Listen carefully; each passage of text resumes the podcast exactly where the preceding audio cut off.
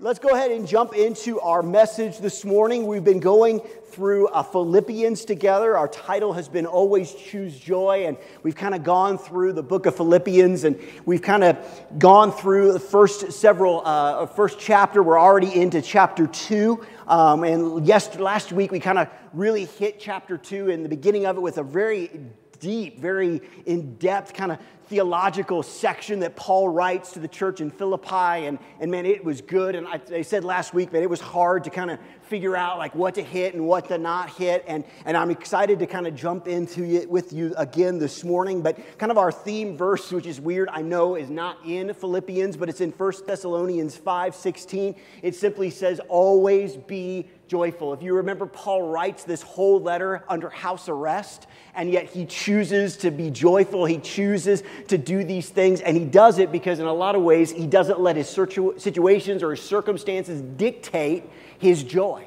He might let it dictate his happiness, but he doesn't let it dictate his joy because he understands something that, that we really want to hammer home throughout this entire series, and it's simply this. Uh, although the feeling of joy is an emotion, we're not denying that, but the foundation of joy starts with a choice, and you choose joy by choosing Jesus. So, no matter what your situation is, no matter if you're literally like Paul under house arrest, which I don't believe any of you are, we can choose to be joyful. We can choose to look at the Lord and focus on Him, all that He's done, all that He's doing, and allow that to be the joy that fuels us, to allow that to be the joy uh, that is our strength, as it says in Scripture, and really allow it to be something that, even though we're going through maybe a hard season in our life, we can still have that joy that, that God has for us. So, this morning, we're going to be looking at our text, is again going to be in Philippians 2. I said earlier, we're going to read every verse, every word out of the book of Philippians uh, together through that, throughout this series. So this morning, we're going to look at Philippians 2, starting with verse number 12, and we're going to read ver- through verse number 18. So here's what Paul writes He says, Therefore, my beloved, as you have always obeyed, so now, not only in my presence, but much more in my absence. Work out your own salvation with fear and trembling, for it is God who works in you both to will and to work for his good pleasure. Do all things without grumbling or disputing, that you may be blameless and innocent, children of God without blemish in the midst of a crooked and twisted generation, among whom you shine as lights in the world, holding fast to the word of life so that in the day of Christ I may be proud that I did not run in vain or labor in vain. Even if I am to be poured out as a drink offering upon the sacrificial offering of your faith, I am glad and rejoice with you all. Likewise, you also should be glad and rejoice with me. Let's pray. Father, we love you and we do thank you for this time. God, as we look at these things together, as we begin to study in a little bit more in depth your word, as we kind of go through verse, almost verse by verse, and we look at these things, God, I pray that your Holy Spirit would just illuminate things that your Holy Spirit would just show us things. Some of these scriptures, Father, are maybe words that we've read several times or maybe hundreds of times throughout our lives. But God, your word is alive, it is active, and I pray that in that way, new things through your Holy Spirit would be birthed in our hearts and our lives as we look at these things together. We love you and we thank you in Jesus' name. Amen. All right, now, here's the deal. I, have been here now um, about five and a half years, I believe. Yeah, 2017. Yeah, five and a half years now. And I've kind of begun to learn a little bit of what it is to live in the Denver metro area. Now, remember, we came from Albuquerque, so it was a little, it's a little bit different. It's still kind of elevation wise, we're fine, but, but there's some differences in the weather and the people and situations and things like that. And I have noticed something that there are seasons that are very interesting in the Denver area. And we're in a season right now. Listen, this is, I'm not talking about fall, you know, summer, winter, spring. That, that's not what I'm talking about here, okay? These are different seasons that I have observed. And we are in a season right now that some of you would say lasts all year round, okay? But I have discovered this is the season for this particular thing that happens quite a bit. And again, most of you may, and I wouldn't probably argue with you even, that maybe this is a quite a long season. Okay? This is what I like to call pothole season. Yeah. And I mean, like, the thing about this, like, like I've been places where there's potholes. Here, you like you could lose your car in one of the potholes. I mean, and, and I'm driving around and I don't like potholes, okay? Some of you know this, some of you don't. Like when we had gotten here, we, we God did God did. The enemy did not want us here, okay? Just so you know. Like when we were traveling here in the very first time, like we to get here, we hit a deer and totaled our car. About a year or two in, we decided let's go on a family vacation to South Dakota. We want to go see um, big faces on rocks at rock, uh, Mount Rushmore. And we were in a massive accident where I could show you pictures of the car. It'll scare the living snot out of you. But we were fine. We walked away. It was amazing. Scary, but amazing. And I remember we had just gotten home and we were driving somewhere, and, and we don't usually take my car because Emily's was totaled. We don't usually take my car on the highway. And I mean, we're, we're already scared to death to be on the highway. And, and, I, and Emily will remember this, man, we hit a pothole on the highway and, and it scared us half to death. You know, so I, I have a very negative, like, I don't like potholes. And we still don't, you know, we'll be driving around, watch the pothole, watch, you know, like I said, some of these potholes are large and in charge, you know. But here's the deal. Here's what I've learned when we look at this particular scripture. As we begin kind of this section, there is a pothole that we need to look out for, okay? Now, here's what I believe about this pothole. If we don't understand this scripture the way it was intended and in the context that it was written and the way Paul wrote it and all those sort of things, I promise you, you're going to hit the, you could hit this pothole and it's going to be harmful and cause some damage. And so this morning, before we really get into what I want to talk about in a lot of ways, I want us to look out for the potholes okay? There's some potholes here in basically Philippians 2, the second part of verse 12 and verse 13. We're going to read it together and then I want to break it down because I want us to know where the pothole is in this verse. And you go, Aaron, there's a pothole here? There is. And here's what I've learned about this pothole I've seen people hit this pothole that don't know Jesus at all. I've seen people hit this pothole that know Jesus semi well, and I've seen people that hit this pothole that knows Jesus really, really well. Potholes are non, they don't care who you are. They don't care what kind of car you drive. Potholes will come out of nowhere and cause some damage to your life, spiritually speaking. And I want us to see this pothole together. So here it is Philippians 2, the second part of verse number 12, all the way to verse number 13. Here it is. It says this It says, Work out your own salvation with fear and trembling, for it is God who works in you both to will and to work for his good pleasure. Did you find the pothole? Did you find it? Because you'd go, Really? That's a pothole? Yeah, it can be. And then we're going to take a few moments to really look at this together. The pothole here is kind of hidden. The pothole here is one of these things that the enemy will take and he'll twist. The enemy is so good at that if you don't realize that yet. He'll take the goodness of God, the truth of God, and twist it. And in this verse, we see that sometimes. And it's right here in this very first part. It says, Work out your own salvation. Work out. Okay? So we're going to break this down together. We're going to look at every section here and see what God wants us to see so we miss the pothole. The first thing, what we want to do as far as this understanding is we need to work out what God has worked in to you. Because when we see this word work out your own salvation, what we tend to do, whether we mean to or not, is we have this thought that if I am good enough, if I give enough, if I serve enough, then I will kind of earn our salvation or earn my salvation. And that is not in any way, shape, or form what Paul is writing here that is not congruent with anything Paul has ever written or will ever write in the New Testament. What Paul is talking about is something that we talked about several months ago when we talked about the series Brand Spanking New. We talked about the difference between basically the idea of regeneration and sanctification. Okay? Why was this so important? Why does this pothole scare me so much? I almost did a whole series about it. And so I'm going to refresh your memory. What Paul is talking about here when he talks about the idea of working out your own salvation is not regeneration. Another word for regeneration that you usually hear in the church is the idea of being born again. That's what your word Jesus used. When he was talking to Nicodemus, he said, You need to be born again. Remember, if you remember, if you don't, go back. You can, the, the stuff's online. Regeneration is something that only God can do. It is a momentary thing. It is when we become a new creation in Christ. That is not what Paul is writing about here when he's talking about working out your own salvation. He's not talking about the moment where you accept Jesus and behold, everything that was old, it becomes new. That's not what he's talking about. What he's talking about here is the concept of sanctification.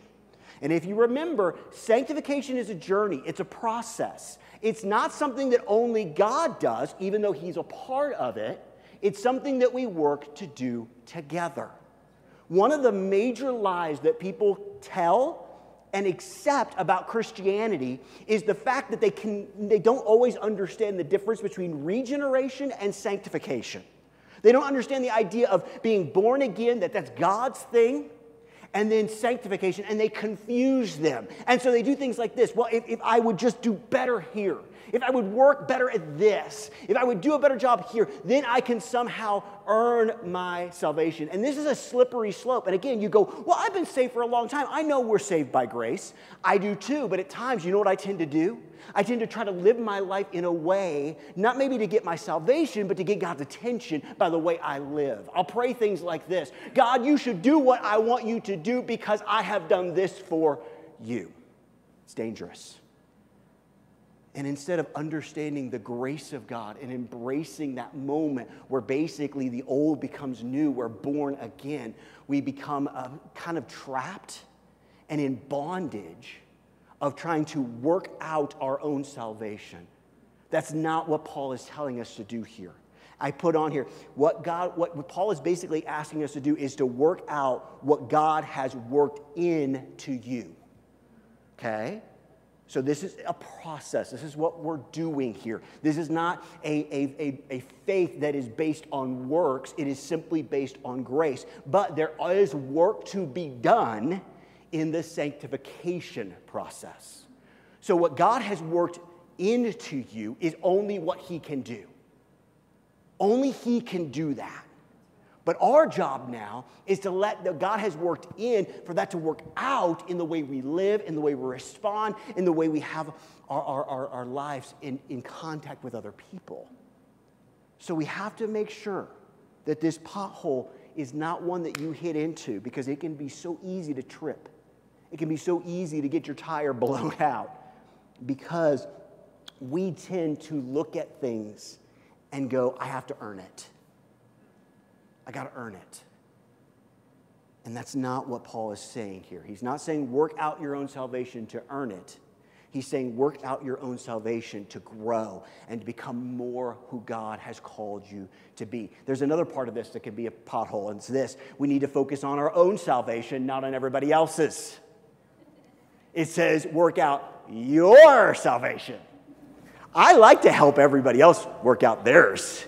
That's fun, isn't it? It's fun to go, hmm, look at Joey over there. I bet you he needs to work out his salvation in this area. It's not what Paul says, okay? We work out our own. Now, listen, do we need people in our lives to partner with us to grow? Absolutely. Scripture tells us that iron sharpens iron. But listen, we also need to remember what Jesus said. Make sure you, you get the plank out of your eye before you're worried about anybody else's. Okay? Speck. So a lot of us will focus so much on everybody else's salvation that we miss to focus in on our own. Start there first. Because here's what I found that pothole can cause a lot of issues for people. And all of a sudden, you're so busy helping everyone else that your own salvation, I use the words that Paul uses, you, basically your own growth with Christ, is suffering because you're so focused on everyone else. The next thing, we're breaking this verse down. Next thing, do this with fear and trembling. Now, what does that mean? Does that mean I'm sitting there afraid? No, no, no, no, no, no, no, no. What Paul is wanting us to understand here is when we are on our journey of sanctification, that it's serious. It matters. Okay? Like, listen, we love to focus on things that are very temporal. We're great at temporal things. We're not always good at eternal things. This is an eternal thing that matters. So, what Paul is saying is here is like, focus in on this. Make this a priority in your life. Your growth in Christ matters. Why do I harp on this? Because I'm bored? No, because I know how important it is.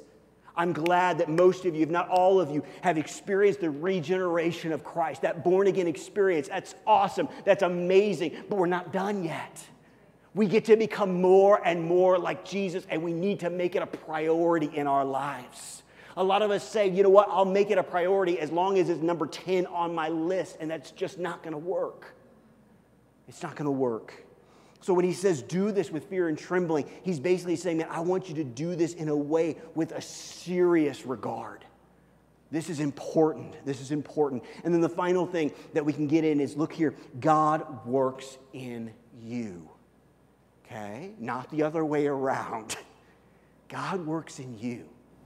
God wants to, to transform you through this process so that God can use you to make an impact in all these areas of your life and of everyone else's life.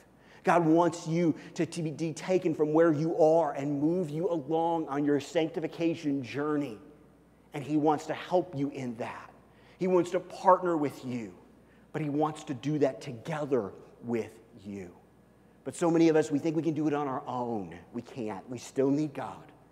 And God wants to be a part of that. So now, listen, now that we understand the potholes, now that we understand that we need to, to really get the context of what Paul is writing to the, the church in Philippi in this section, now what I really want to focus in on is how do we do that? It says, if I'm going to work out my salvation, what is it going to look like? I like road markers. I like things that we can look at as a family and go, okay, because this what we, we see here is Paul's like, okay, if you're going to work this out, here's some, here's some things we need to look at. Here's some ideas that we need to see that'll help us to kind of, you know, let us know where we're at on that journey. Some of them are hard, some of them are easy. But it's important that we're a part of these things because these are these ideas and thoughts that now Paul is going to give us that are very practical to help us work it out in our hearts and in our lives. The first one he talks about do everything without grumbling, complaining, or arguing. Do everything without grumbling, complaining, or arguing. Isn't that lovely? I'm sure we, none of us have this issue whatsoever. I can just move on to number two, right? I'm assuming by your silence, you're either asleep or you're not agreeing with my statement. Because here's what I'm going to say listen, I need to hear this if you don't. So I'm going to say it anyway. Everything without grumbling, without complaining or arguing. You know what's interesting about this portion of Scripture? A lot of theologians, a lot of Bible scholars, they think that the reason Paul used the particular words that he used in Greek was because they mirrored some of the words that we find in Deuteronomy when, when basically Moses was writing about the children of Israel. Ugh. You know why? Because you know what the children of Israel did time after time after time? They grumbled, they complained, and they argued. And here's, here's the thing. Here's what I believe Paul, because I believe this was on purpose. Here's what I believe Paul was wanting us to see through this. Okay, hear me here you go, is, is it really that important? Yeah, it is. We're going to see why it is in just a minute. But here's what I've learned grumbling, complaining, arguing. Remember what God promised? He said, I'm going to take you out of Egypt and I'm going to bring you to this promised land. And he says it's going to be this unbelievable place flowing with milk and honey. That's, I, I, I, I've, I've, for years, I've tried to come up with a modern interpretation of that. I just can't. Just know it's really good. Milk and honey. And yet, these people, listen, who saw plagues, I mean, saw amazing things, saw the, the Red Sea part, and they walked on dry land. These people, and please do me a favor, don't start picking rocks up to throw at them because we do this too. These same people grumbled and complained and argued. They said, Man, we should, we should get us a new leader and go back to Egypt. They saw. the ground's dry. Let's walk across. They saw all those things. and grumbled and complained. And listen, they missed the promised land because that generation had to die out in the wilderness. They never got the promise. Their children did, but they didn't. And that blows me out of the water. This matters, folks. When we grumble, when we complain, when we argue, we literally can miss promises of God. I don't want to do that. And, and here's the other thing. So we're going to look at this a little deep, deeper because it's so important. So often, often grumbling, complaining, and argue reflects a couple things. Reflects a couple things. The first thing, it, it's pride. It really all boils down to pride. Because when we argue, grumble, and complain, you know what usually comes out of that? It's usually because we feel like, you know, we know better. I know best. Or, or, or we feel like we shouldn't be treated in a certain way. I, why don't you listen to what I have to say? Why don't you put the focus in on me and, and, and all those things? And so pride is so devastating to our lives, folks. And we all deal with it. We all have to fight it. We all need God's help. But I'm telling you right now, if you are a person that you look at your life and you're seeing complaining and grumbling, nothing's ever good enough, there's probably a major element of pride in your life that God wants to help you to see and with His help eradicate. So, pride's the first thing. The second thing, it really betrays a real trust in God. It betrays a real trust in God. Because remember, and a lot of times when you go all the way back to the Israelites, they're complaining because things aren't going the way they think they should. And so they don't really trust God. First, they start with pride. They think they know better than God. They think they know better than leadership or whatever it might be. And then they move into this concept of, of basically not trusting God. You go back, you look at those stories, and over and over, there's nothing to eat, there's nothing to drink. Remember, these people, you know, it's like, when it comes to water, that blows me out of the water. Did not mean that pun, sorry. Okay? Blow, blows me out of the water. They're worried about what they're going to drink when they just saw God move water away from itself and so they could walk on dry land. I think God's got the water thing under control. But yet, that's what, that's what complaining does. That's what arguing does. That's what grumbling does sometimes it can rob us literally of what we've seen God do and what we know God can do. It's dangerous. And so, for us to work out that salvation in our hearts and our lives, the first thing Paul says is basically you got to stop the grumbling, you got to stop the complaining, you got to stop the arguing. You got to do it all. Because if you don't, you're going to have some things that you're going to miss out on because then he continues. The second thing that we look at god or that, that paul encourages us to do is to be children of god in the midst. I love this. Children of god in the midst. Listen to what he says. He says you got to stop complaining you got to stop arguing you got to stop all these things so that you may be blameless and innocent. And here's what it says children of god without blemish in the midst of a crooked and twisted generation. Okay? Now, listen, I don't know about you, but I think it's very clear. We live in a very twisted and a very crooked generation. But here's the deal this is not anything new. This really isn't anything new. If you go back and you begin to study the history of the Roman Empire and the things that this church here in Philippi was dealing with, guess what? You're going to find some very, very similar things. And Paul is writing to them and he's basically saying, listen, you are in the midst of that. You are a part of that, that generation. You are a part of it. But, but listen, Paul doesn't say to them, listen, we realize we're, we're living in a world that is difficult. We're, we're living in a world that's twisted and crooked and broken. Go run away and hide until you die or Jesus comes back. That's not what he tells them to do. He tells them to be children of God in the midst.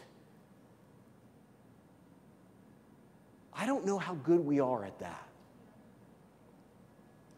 I think we're sometimes really good at being children of God in the separation, but not in the midst. We're very good at pointing fingers at the crooked and, and, and the despicable and those things in our generation. But that's not what Paul and what God has called us to do. Listen, it's in your notes. God's word to us today is not, well, you live in a crooked and twisted generation, you better head for the hills. He is saying, He is calling us to be a transformed people in the midst of this generation. He says, listen, you gotta, we're going to put all this together, but we need to remember it, it, it, he's building here as he's going through. He starts out and he's basically saying, You're going to work out your salvation. You're going to be on this journey of sanctification. One of the first steps, you got to stop complaining. You got to stop arguing. You got to stop backbiting. You got to stop being silly. You need to start letting those things be gone out of your life so that you can become blameless, so that you can be something in the midst of this. Because here's the deal if you're a complainer, if you're an arguer, if you're all those things, you're going to be very much accepted and be very normal in a twisted, crooked generation. You're not going to be blameless. You're not going to be innocent. Now, he's not speaking here of forgiveness of sin.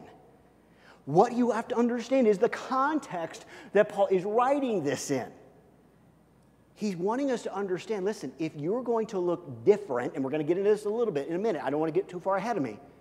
If you're going to be different in the midst of this generation, then some things have to be different in the way you live your life.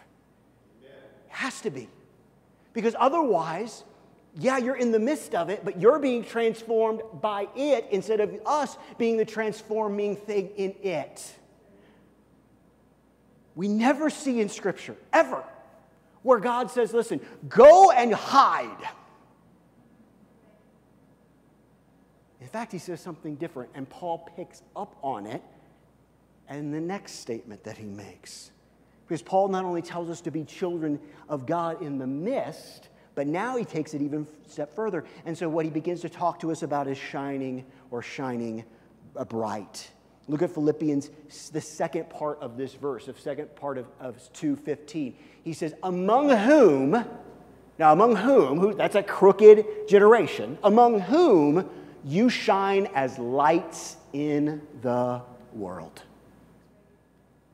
Okay, remember, I'm breaking this up, but you got to remember it's all one, almost like one sentence, one paragraph that Paul's writing here. He's saying basically, yeah, your job isn't to run away from this. Your job isn't to, to blend in. Your job as you grow and as your sanctification process is going on is to be a light in a dark place. One of the things that, that my family enjoys doing is camping. And one of the things that we used to do, you know, um, early, you know before Easton, and we're going to try to do a little bit more, he's a little bit older now, is we, we, used to go backpacking. We used to love to go backpacking. And one of my favorite things about backpacking was, was basically you would get away from everybody.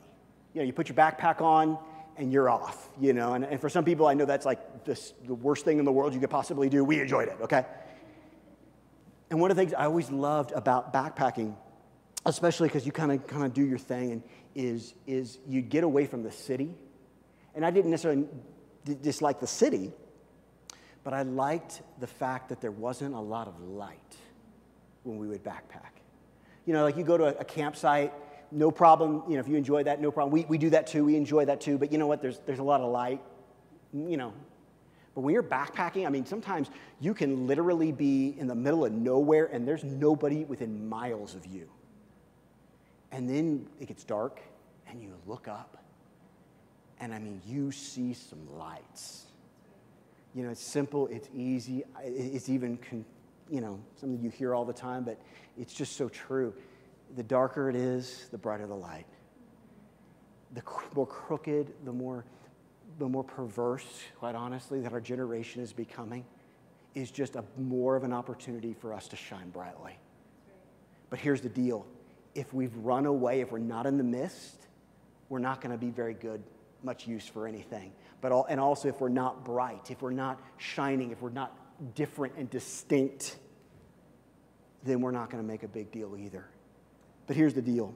Here's some, here's some things to remember uh, as we understand. You know, again, I know this is simple, but it's just easy to, to kind of remember these things. I just simply said, what does light do?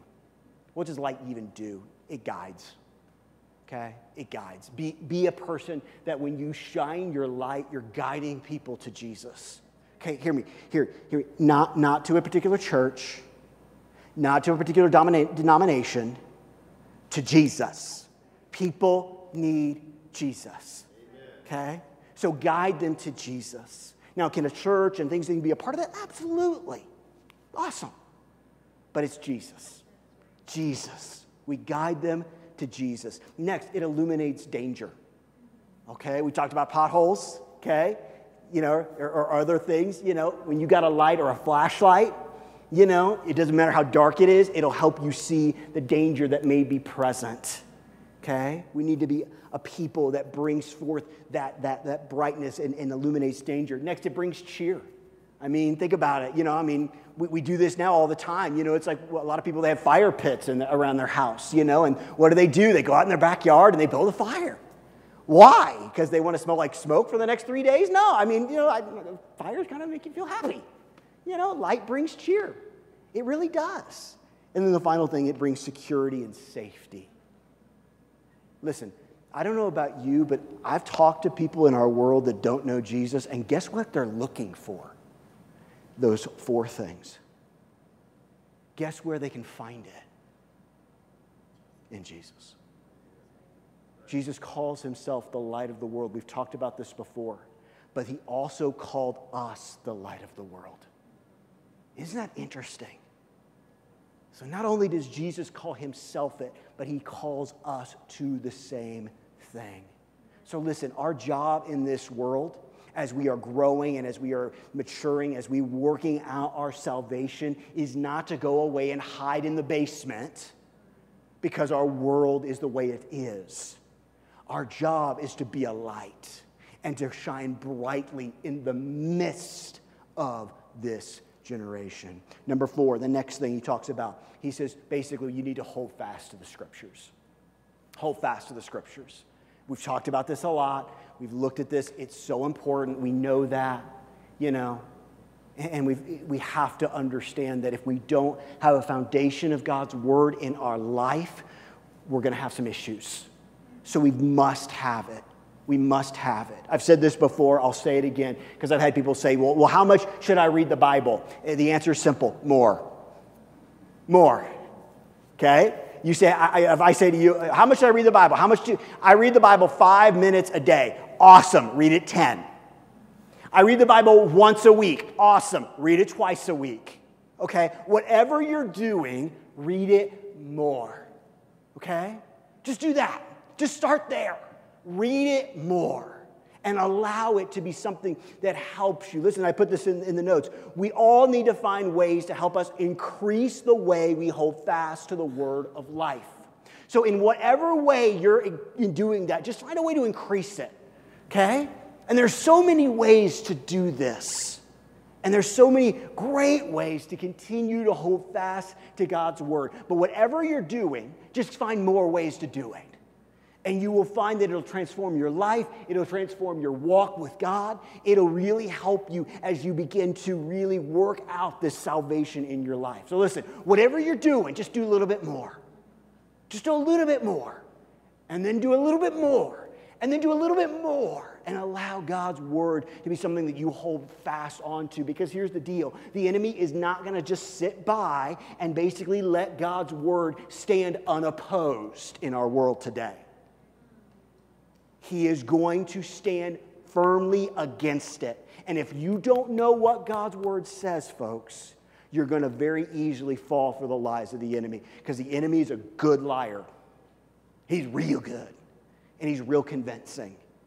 And sometimes we have to just look at him and say, I'm sorry, this is what God's word says, and this is what I believe. This is what I'm going to hold fast to because it's the authority that we have in our lives the last thing, number five.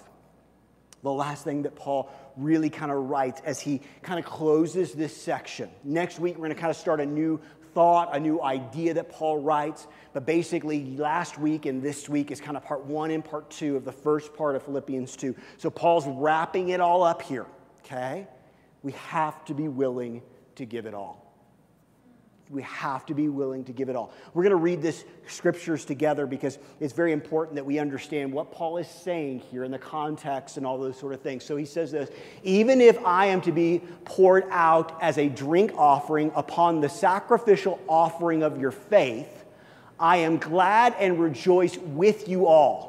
likewise, you should also, uh, likewise, you also should be glad and rejoice with me. Now, for us today, this idea of a drink offering is somewhat strange and different. But to his readers then, he, they would completely understand it immediately. Because drink offerings were actually a part of both Jewish cultural life and sacrifices and also pagan.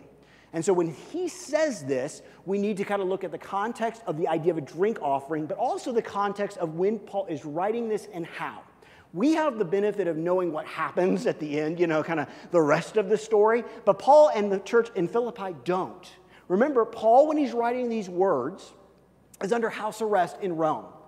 Now, what we know is that Paul does is released from this imprisonment. He goes on another missionary journey and he has about a year or so, we're not quite sure on the timing, but he is freed and he continues on. And then eventually Later on, he is again imprisoned by Rome and he is beheaded. But when he's writing these words, he doesn't know that. And the church in Philippi doesn't know that. And so he says, listen, if I'm going to be poured out as a drink offering, because you know what? He very well may be. Now, what's a drink offering? In this time, basically what would happen in a sacrifice. Let me kind of give you the, the, the, more of the Jewish situation that would happen and, and, and, that we see in the Old Testament. But again, this was also a pagan type of thing. If you were going to give a sacrifice, you could possibly also give at the same time basically a drink offering. What that would usually be would be usually something like wine or olive oil or something valuable. It could be also perfume as well. And so, what they would do is you would maybe bring an animal to sacrifice at the time. And so, you would bring your animal, and as the animal was being sacrificed, placed on the altar, and burned, you would then take the extra step, because you didn't necessarily have to do this. You would take the extra step of taking your drink offering and pouring it over the fire, over the sacrifice. Now, here's the thing same idea with, with when you sacrifice the animal, but, but you ain't getting that back. You get what I'm saying here? Okay? A lot of times they would do the sacrifice, they would take the meat and they would use the meat to, to serve the, the Levites and the priests and other things like that, depending on, don't want to get into the, the details, but they would do that. But listen, when you pour out olive oil or you pour out perfume or wine over fire, it's gone. You ain't getting it back. And so the concept of this was an idea of total and complete sacrifice. It was gone. It was giving it all to God. And what does Paul write here? He basically says to his friends there, he says, even if I'm to be poured out, remember, he doesn't know that he's going to be released. They don't either. And I bet you, as they're reading this letter, it's like all of a sudden Paul kind of walks up to them and goes, and slaps him across the face and goes, Hey, listen to me. Hear me here. I might not make it out of this. I could die in this prison. That was a very real possibility. But he says, even if I have to give it all, even if I'm poured out, listen to what he says. He basically says, be joyful. He says, I'm joyful you be joyful. He brings it all back to choosing joy. How can he choose joy? He chose Jesus. But more than that, Paul was able to do something that is so important to our lives. Listen, if you want to continue to grow in your sanctification, you're going to need to get this understanding. Paul was able to see God's greater purpose being worked out in all that was happening. When he thought about that, it brought him joy, and he wanted others to share in the joy he was experiencing. Listen, Paul's not sitting there going, I just, I, I just can't wait for this thing to happen. I'm just so excited. One of these days, somebody's going to chop my head off. Nah, that's not what his joy was. That's not what he was asking them to be joyous about. He was basically understanding that God had a purpose in all of this, and it brought him joy. If he was never imprisoned in this time, we wouldn't have this letter. In fact, Paul wrote not only this one, but three other letters that we now have, a part of the canon of Scripture. Paul was joyful because he trusted the plan of God in his life. Even though there were times where it was hard, even though there were times where death could be just around the corner and maybe he was going to be poured out, Paul said, I am joyful. You should be joyful too because God has a plan and his plan is perfect and it's good.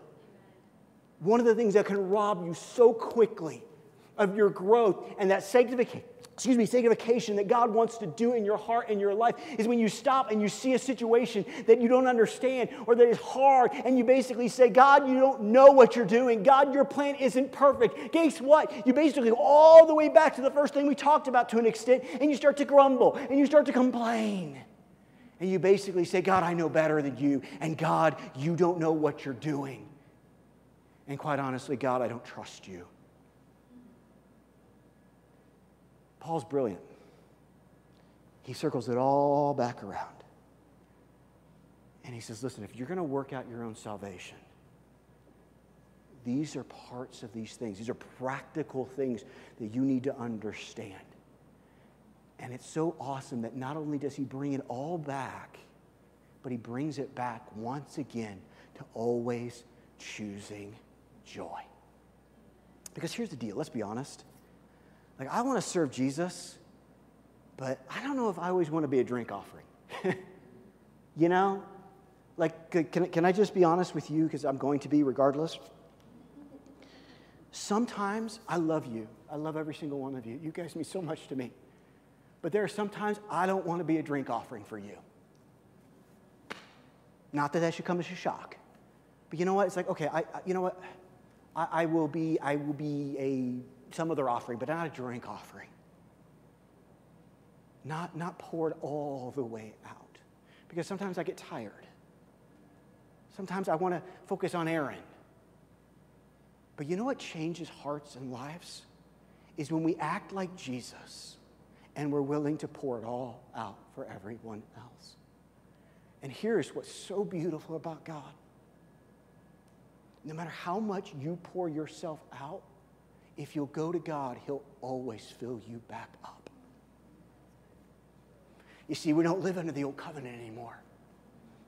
Thankfully. See, in the old covenant, you'd give the sacrifice, you'd pour it out, it'd be gone. But the new covenant's so much better. The new covenant says, you know what? You pour yourself out. And when you do, I'll pour back in my Holy Spirit and my power and my authority and my joy and my kindness and my love. You know what becomes problematic in our lives? And I see it over and over and over again is when instead of pouring out, we say, No, this cup belongs to me. You know what happens when you leave something in a cup for a long time? It gets rancid. It's gross. Think of every like really bad like sixth grade science fair project. Things grow on it, it's not good. And sometimes in our lives, can I just be perfectly honest and frank? Our lives are kind of gross. You know why? We're not pouring out enough. We're saying, this belongs to me, to my cup and my contents of the cup. And all of a sudden we look down and eventually it's like, ugh. And nobody wants what God has for them in our cup.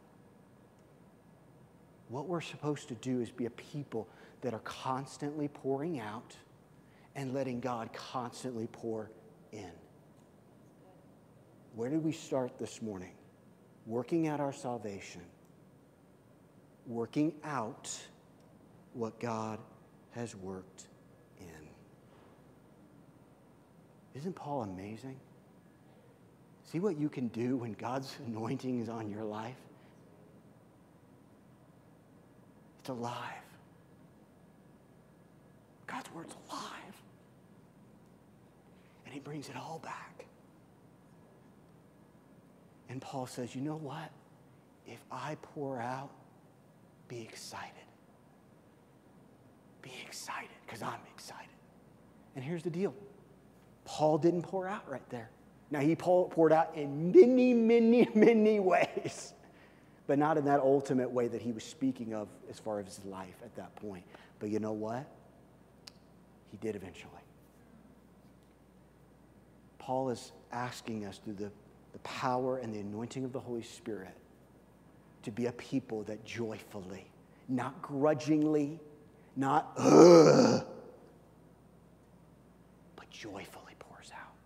Because we know no matter how much we pour out, God will always pour more back in. Pressed down, shaken together, running over. Can, we do me, can you do me a favor? Let's, let's close. Let's close our eyes just so we can focus.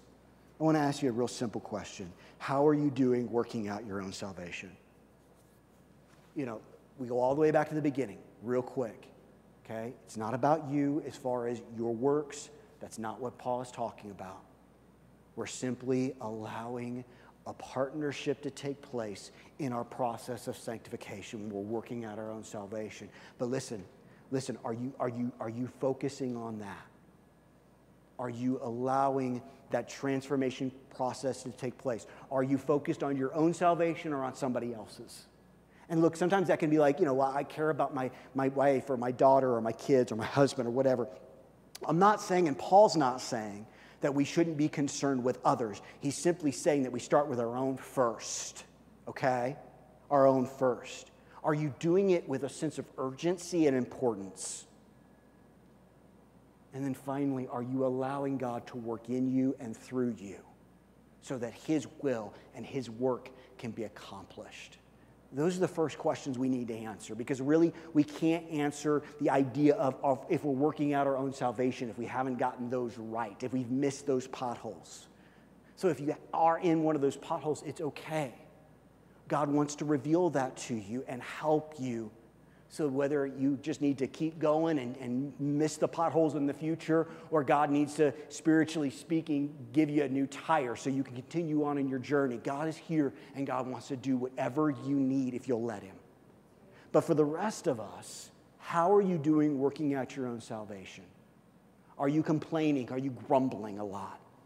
Which really, again, reveals the idea of pride and a lack of trust. Have you been a person that, that, that basically, because of the world we live in, you've just kind of run away? You haven't been a person that's been willing to get into the muck and the mire and the filth, quite honestly, sometimes, and be a child of God in the midst or be a light in a dark place. Maybe, maybe the scriptures just haven't been as important as they need to be in your life. And you need to, once again, get into those and allow God's word to, to transform your life. And you need to increase that. And maybe you just need to be willing to give it all.